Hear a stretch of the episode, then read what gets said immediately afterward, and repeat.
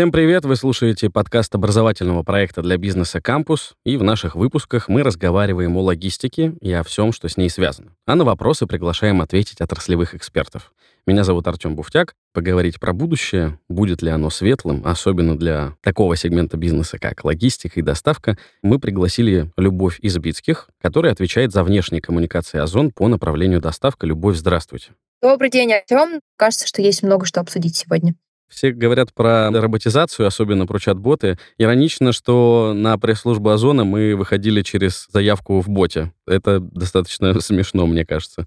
Не вполне понимаю юмор, потому что бот в Телеграме — это такое же ПО, как и почтовый клиент, а, как и переписка в почте, как и прямые сообщения в Телеграме. Это просто еще один инструмент в арсенал специалистов, которые связаны с коммуникациями. В ответах на вопросы в этом боте участвуют живые люди, представители нашей пресс-службы. Поэтому кажется, что несмотря на то, что интерфейс кажется очень роботизированным, это все равно про прямую человеческую коммуникацию. Понимаю. Как и ну, в целом Яком уныние у меня каждый раз, когда я связываюсь с ботом, все-таки появляется. Поэтому, когда я вижу, что заявка принята, я думаю, ну, понятно, в общем, эти ребята точно мне не ответят. Но вы ответили, так что да, согласен, претензии все снимаю. Мне интереснее всего вас спросить о следующем. Я нашел новость, что в 2021 году Озон открывал собственную лабораторию робототехническую. Для каких целей? Звучит очень здорово. Для, значит, разработки собственных решений, использования роботов на складах, а также для доставки товаров клиентам. Можете что-то рассказать о том, э, какие решения уже вы внедрили да, мы, конечно, заинтересованы в том, чтобы инвестировать в развивающиеся технологии, в том числе по доставке, по работе на складах автоматизации. Но на сегодняшний день мы основную ставку делаем на человеческий ресурс, потому что мы понимаем, что количество заказов увеличивается, обработка их становится все сложнее. И на самом деле сотрудников, которые работают на наших сортировочных центрах, обучить бывает намного быстрее, проще, плюс они более оперативно принимают решения, чем робот, который запрограммирован под определенную задачу. Поэтому, да, конечно, мы смотрим по этому направлению, но фактически автоматизация довольно в ограниченном объеме внедрена на наших складах. В доставке речь скорее идет про трекинг заказов, нежели про, допустим, роверов, как у наших коллег. То есть мне пока ждать киборга, который приехал на гравитирующей газели, вручить мне посылку, пока не стоит этого ждать. Роботизация касается других процессов все-таки. Я думаю, что гравитирующая газель — это как раз к вашим слушателям. Мы только за, чтобы они появились. Может быть, будет проще над сугробами и снегопадами проезжать, кочками, ямами. Хорошо. А если говорить о логистических процессах, то было ли что-то, что изменилось в ваших процессах мы довольно значительно нарастили наш логистический потенциал по России, в частности, в Сибири и Дальнем Востоке. Плюс а, мы расширили а, нашу сеть в СНГ, открыли новый fulfillment в Казахстане, а, запустили доставку в Армению и Узбекистан. То есть это очень сильный такой ресурс. И вдвое расширили сеть пунктов выдачи заказов. Дело все в том, что пункты выдачи заказов — это самый популярный канал для доставки в Якоме. На такие пункты приходится 8 из 10 заказов клиентов. Поэтому нам было важно, чтобы в пунктах выдачи, особенно в высокий сезон, когда все заказывают подарки, не было очередей, чтобы людям было максимально комфортно. И на сегодняшний день наша сеть по СНГ насчитывает больше 40 тысяч отделений, но когда я говорю наша сеть, я имею в виду на самом деле отделения, которые работают по формату франшизы. То есть это не только развитие логистической инфраструктуры, но еще и стимулирование предпринимательства. За счет того, что сеть так масштабно выросла, нам удалось, во-первых, улучшить показатели по он-тайму доставки, а во-вторых, при том, что клиент приходит на пункт выдачи заказов, мы ускорили то, за какой период сотрудник пункта выдачи может отдать клиенту заказ. Сейчас это в среднем 36 секунд, и время сократилось примерно на треть. Если говорить про эти 36 секунд, то какие процессы в эти полминуты входят? Сотрудник ПВЗ просканировал штрих-код, и дальше он идет на склад ПВЗ, потому что на каждом пункте выдачи заказов есть небольшой мини-склад. Ускорить выдачу как раз получилось из-за того, что в этом году мы перешли на адресное хранение заказов клиентов. Это значит, что за каждым клиентом, который часто приходит в ПВЗ, закрепляется определенная полка на складе. Ну, иногда эта полка может быть на несколько клиентов, зависит от того, какого объема заказы. Но за счет такого адресного хранения сотрудники быстрее находят э, те посылки, которые поступают на пункт выдачи. Соответственно, сотрудник сканирует штрих-код, идет на склад, находит нужную ячейку, берет товар, возвращается к стойке, сканирует товар и отдает клиенту. Понял. Интересно, что резерв, получается, за частыми покупателями некий такой складского пространства закрепляется. Ну, Конечно, ведь э, посылки надо куда-то складывать, не в примерочные же. Мне интересна всегда была история с вашей экспресс-доставкой поправите меня, если я не прав, когда обычная доставка в ПВЗ, то есть я, допустим, что-то заказал, это со склада, где хранится продукт, дальше отправляется в какой-то промежуточный склад, может быть, в сортировочный центр, и вот эта вот цепочка повторяется, повторяется там из, например, там области в город, оттуда дальше там в мой район, и уже на районе в мой ПВЗ, который я выбрал там ближе для меня. А если вот эта доставка в течение двух часов, то там какой путь? Понятно, что заказ там не в другом городе, вы никак мне его не привезете за два часа. Дело в том, что тут есть э, два разных сервиса. Есть просто быстрая доставка с маркетплейса Озон, и в девяти городах еще есть доставка Озон Fresh. Это сервис, в котором очень широкий ассортимент продуктов, но также там есть и нон-фуд товары. Например, там можно заказать одновременно проектор, электрогриль и рыбу. Кажется, что такая нестандартная подборка, но тем не менее это вполне доступно и реально. И здесь э, есть две опции, соответственно. Если речь идет про экспресс-доставку в пределах города, значит, что, скорее всего, товар и так находится в вашем городе, плюс он находится на складе, который относительно близко к месту, в которое вы оформили заказ. И чаще всего, когда речь идет про такую быструю доставку, маршруты для курьеров формируются так, чтобы они были довольно плотными. То есть курьер может за один день объехать буквально три дома. Просто в каждом таком доме будет множество заказов, которые он будет развозить, а, при этом не теряя времени в пробках, а, не теряя времени на то, чтобы долго искать э, подъезд и так далее и тому подобное. То есть во втором случае курьер получает заказ и едет в одно место, я так понимаю. А если в первом случае у меня такой вопрос. Когда я, допустим, за день заказал, я представляю там, система, наверное, какая-нибудь интеллектуальная, там, с алгоритмами, просчитала оптимальный, самый удобный, понятный маршрут с минимумом траты времени на дорогу, это все загрузили в какую-нибудь в условиях города мобильную машину там в «Газель», и курьер поехал, и вот он в течение дня мало времени тратит на дорогу, много времени тратит на доставку. Все довольны. А если я выбираю не в Озон Фреш еду, да, там все понятно, а я именно пользуюсь экспресс-доставкой, я вот видел, мне нужно было переходник купить на монитор, и мне его за два часа могли привезти. Вот здесь это же не Dark Store, это не Бакалея, но при этом опция довести так быстро, она есть. Но курьеру, который с утра поехал, вот как вы сказали, с оптимальным маршрутом, плотненьким, классным, ему это уже не попадет. Он же не возвращается на склад, он выехал и поехали развозить. А я в этой системе где? Ну, помимо того, что у нас есть э, Dark Store, у нас еще есть и небольшие склады в пределах городов или поселков. На такие небольшие склады обычно закупаются, поставляются самые популярные позиции. Допустим, зарядное устройство сломалось, нужно скорее до того, как лег спать и не можешь завести будильник, купить себе зарядное устройство, чтобы с утра встать и пойти на работу вовремя. Вот такого типа товары располагаются на складах а, с быстрой доставкой. Ну, это Понял. сейчас очень утрированный пример. Конечно, есть много других ассортиментных позиций, но общая идея такова. Слушайте, а сезонность есть? Безусловно, там зарядка в любое время года может э, поломаться. Есть ли такая штука, что когда, допустим, столбик термометра падает, вы добавляете вот такие ходовые позиции, перчатки, например?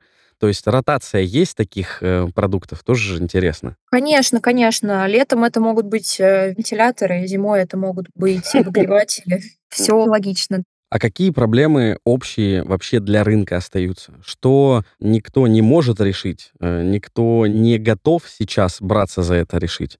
Или, может быть, не получается? То есть какая есть проблема даже скорее не у вас, а и у ваших конкурентов, и никто, вот смотрим, да, на наших друзей, партнеров, конкурентов в скобочках, э, и видим, что проблема остается нерешенной для всех. Вот есть какой-то такой кость в горле? У большинства маркетплейсов преимущественно в доставке работают автомобильные курьеры. У нас это 99 и, может быть, даже чуть-чуть больше процентов. А есть только немножко велокурьеров в Озон Fresh. И здесь есть э, две очень сопряженные проблемы. Мы очень тщательно тестируем навыки вождения курьеров, которые сотрудничают с Озон. И мы понимаем, что спектр специалистов, которые хорошо водят, ограничен. Ну и, естественно, мы хотим, чтобы курьеры, которые с нами сотрудничают, уже имели определенный водительский стаж. И сопряженная с этим проблема — это безопасность на дорогах, общий уровень грамотности поведения на дорогах. К сожалению, это кажется не той проблемой, которую должен решать ЯКОМ, но это общая ситуация, с которой мы все работаем. То есть, получается, рынок труда надежными квалифицированными водителями всех игроков обеспечить не может. Здесь есть еще вопрос непрямой конкуренции с крупными логистическими компаниями, которые хотят нанимать себе водителей, которые могут э, возить товары на длинные дистанции. Плюс есть косвенная конкуренция с такси, с частными водительскими услугами. Так что, конечно, кажется, что с учетом большого-большого спроса на тех специалистов, которые очень хорошо водят, есть некоторая нехватка. У нас есть целый эпизод про то, каким должен быть курьер, что он должен уметь, а чего он делать не должен, поэтому советую вам его послушать. Э, у меня интерес личный. Я захожу в приложение Озона и в который раз вижу, что можно заказать автомобиль. Это выглядит, ну, для меня впечатляюще и пугающе и странно, что у меня рядом, допустим, с кофе, э, не знаю, мясорубкой есть автомобиль за 2,5 миллиона рублей и доставка бесплатна. Думаю, интересно. А как мне его доставить? Мне водитель его подвезет к дому, я подпишу договор с ним на месте. Что, как это вообще выглядит невероятно? Можно заказать машину в Озоне. Что это? Действительно, на Озон стала доступна опция заказа автомобиля. Но что касается покупки, по сути дела, договор через Озон заключается между клиентом и дилерским центром и клиент оплачивает автомобиль, заказ а, через а, банковскую карту, которая привязана к его аккаунту Озон. В удобное время, договорившись с дилерским центром, договаривается о времени и месте доставки. А в указанное время менеджер дилерского центра доставляет автомобиль покупателю, подписывает необходимый пакет документов и передает ключи. Соответственно, на специальной машине автомобиль приезжает, чтобы никак не повредиться в дороге, подписываются все документы, и клиент получает свой автомобиль. Слушайте, а есть э, какая-то защита от ребенка? Ну, то есть взял у меня ребенок телефон, увидел машинку, не понял, что это не игрушечная машинка, настоящая. Карта привязана, он, допустим, нажал «купил», даже смс-код ввел. Вот э, сумма-то солидная. Вдруг у меня на карте, ну, у меня нету, но, надеюсь, будет, сумма для покупки автомобиля есть, и, допустим, случайно, ну, не знаю, я, например, после корпоратива встал, еще со звенящей головой вместо салатика и там газировочки ткнул на автомобиль и случайно оплатил. Вот здесь есть какая-то проверка, там, может быть, из-за суммы отдельный человек набирает мой номер и спрашивает, вы уверены, что вы хотите приобрести автомобиль? Во-первых, хочется, конечно, всем клиентам, партнерам пожелать, чтобы такая сумма у всех появилась на карте. Во-вторых, есть проверки банковские, там, подтвердить номер, действительно, как вы сказали, из СМС-сообщений. В некоторых случаях э, банки запрашивают авторизацию голосом при крупных транзакциях. Но если все-таки ребенок оказался вундеркиндом и как-то смог заказать автомобиль через Озон, во-первых, э, можно будет отменить покупку, во-вторых, он все равно вряд ли сможет э, подписать с представителем дилерского центра документы. Во-первых, понадобится, естественно, паспорт для того, чтобы оформить э, все необходимые документы. То есть этапов, где можно нажать отмена, будет достаточно много. Давайте тогда немножко с вами пофантазируем, какой может стать доставка в недалеком будущем и вообще e-commerce, и, может быть, лет через 30. Это, конечно, дело неблагодарное, но все-таки я вот всегда в голове держу такую штуку. О нас, о пользователях, да, обычных консюмерах, конечных потребителях собирают очень много информации. Все. А мы там принимаем вот эти куки-файлы, есть история поиска, телефоны наши нас подслушивают. Обсудил э, с коллегами рыбалку, он рассказал, что вот купил там новую лодку, мотор классный. Прихожу, за рабочий компьютер сажусь, у меня баннерная реклама с лодкой. В общем, все, думаю, сталкивались, ладно. E-commerce, он меня знает, и любого из нас, мне кажется, знает вообще прекрасно, потому что он видит, что я покупаю. из этих данных наверняка можно сделать хороший портрет, который, ну, не знаю, подскажет и где работает человек, как он проводит досуг, сколько членов в его семье и так далее. То есть информация о покупках может о нас рассказать огромное количество вообще вещей, Оставим историю там про безопасность на разговор с ИБшниками и так далее. Видите ли вы будущее, в котором а, я открываю главную магазина, а там выдача да, товаров, позиций, акций и так далее полностью вообще адаптирована под меня? То есть я буду в цифровой песочнице, я не знаю, там, э, комнате, э, в которой все уже меня знают как облупленного, все эти алгоритмы предлагают мне то, на что я потрачу деньги 100%. Довольно сложно представить, как будет выглядеть кабинет пользователя маркетплейсов через 30 лет. А с другой стороны, кажется, что последовательно все развивается в сторону, да, кастомизации, персонализации. При этом очень важным фактором в развитии того, как будет выглядеть покупки онлайн через 5, 10, 30 лет, будет а, то, как мы работаем с персональными данными, в том числе защита персональных данных, потому что, естественно, и Озон, и другие игроки рынка попадают под а, законы о защите персональных данных, и мне кажется, что в ближайшем времени все будут делать акцент не только на кастомизацию, но и на защиту данных клиентов. Но от того, какие, собственно, инструменты будут применяться в защите данных клиентов, очень сильно будет зависеть user experience. А может быть, мы все рынком как-то уйдем от э, такой очень детальной персонализации в пользу того, что системы будут все безопаснее и безопаснее. Мне вот было интересно, видите ли вы какую-то комплексную оценку, может быть, с использованием алгоритмов искусственного интеллекта, когда какие-то ассоциации создаются условно, что если я покупаю там, ну, например, а, зубную щетку, дорогую пасту, ирригатор там и еще что-то, то либо я очень слежу за зубами, либо я работаю в клинике, не знаю, я медик, э, я знаю важность, например, ухода за полостью рта зубами, значит, по покупкам можно оценить, что я к этому близок, например. То есть такие штуки выяснили. Если я покупаю ключи постоянно разводные, то я, возможно, сантехник. Или если автомобильные ключи покупаю, то у меня есть автомобиль. Можно, значит, мне еще что-то предложить. А автомобиль какой? И так далее. Вот про такие алгоритмы уже. Не просто помним, что заказывал, и вот тебе, а прям интересные штуки. На самом деле на сегодняшний день э, из таких интересных штук мы создали систему подсвечивания товаров э, локальных поставщиков как раз для того, чтобы у клиентов уменьшались сроки доставки товаров. Никакой один человек не сидит и не смотрит, что вот Артем из города Н заказал себе на такой-то адрес что-то. А нет, это все автоматизированный Ух, процесс работы с большими закрытыми данными. Но, тем не менее, если мы понимаем, что, например, Артем в городе Н на улицу М заказывает себе постоянно товары, мы будем подсвечивать в поисковой выдаче в первую очередь те товары, которые находятся максимально близко к городу Н, к улице М как раз чтобы за два часа вам успели их привезти. Вы говорите про локальных поставщиков. Есть определенная картинка там, ну, скажем, в кино, не знаю, может быть, в книгах, что человек идет по городу, ну, в будущем, да, делает заказ, и ему сразу же что-то доставляется, там, не знаю, дроном, например. То есть скорость, ну, практически как в рекламе, знаете, какие там есть определенные клише. Если говорить про картины будущего, там, про большие города хотя бы, да, Москва, вот я иду по бульвару, и мне вдруг захотелось срочно что-то купить, я заказал, и мне с какого-нибудь там Даркстора ближнего дрон это привез, или там ровер какой-нибудь быстро доставил. То есть вот такие прям совершенно молниеносные вещи, они в будущем, по вашему мнению, реализуемые, или уйти все-таки от вот этой истории, что что-то храним, что-то пополняем, чего-то, какие-то позиции мы не держим, что не все зоны покрытия можем покрыть по объективным причинам. Например, там, ну, не знаю, нечего арендовать. Ну, или там мы все видели, как роверы застревают в снегу, например.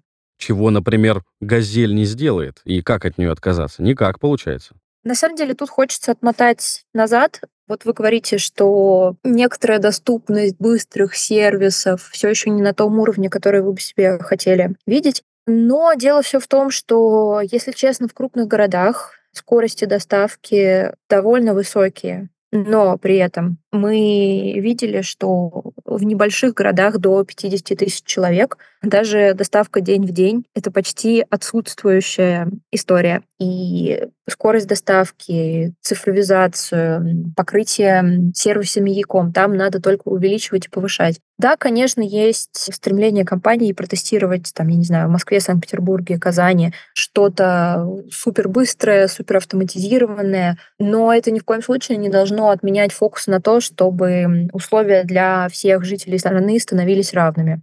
Хорошо. Если говорить про ПВЗ, они изменятся? Будет ли там робо-рука, которая мне выдает заказ? Потому что, ну, по большому счету, я, если честно, в будущем, да, когда там решения роботизированные станут дешевле и понятней, не вижу смысла там живого сотрудника. Я, наоборот, только за рабочие места, все здорово. Ну, наверное, они пойдут учиться на робототехников, люди, которые работают в ПВЗ, просто сменят специальность. Если отмотать на пять лет назад, когда Озон только начал развиваться в качестве маркетплейса, более популярным каналом доставки, более распространенным каналом доставки, на который компания тогда делала ставку, тогда делала акцент, были постаматы. Но что мы увидели по мере того, как стали открывать пункты выдачи заказов? Большинство заказов перетекло именно в пункты выдачи. Почему? Потому что людям интересно прийти туда, пообщаться с сотрудником, который стоит и выдает заказы, посмотреть, что заказывают другие люди. Пункты выдачи становятся такой новой точкой протяжения, новой точкой городского пространства. И хотя действительно возможности автоматизации большие, и процессы можно бесконечно улучшать, это не отменяет э, живого человеческого общения.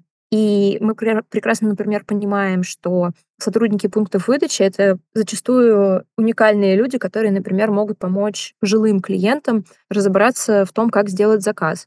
Но помимо, допустим, людей, которые не выросли в эпоху цифровизации, есть еще те, кто просто, может быть, не так сильно любит гаджеты, смартфоны, им намного ближе персональное живое общение.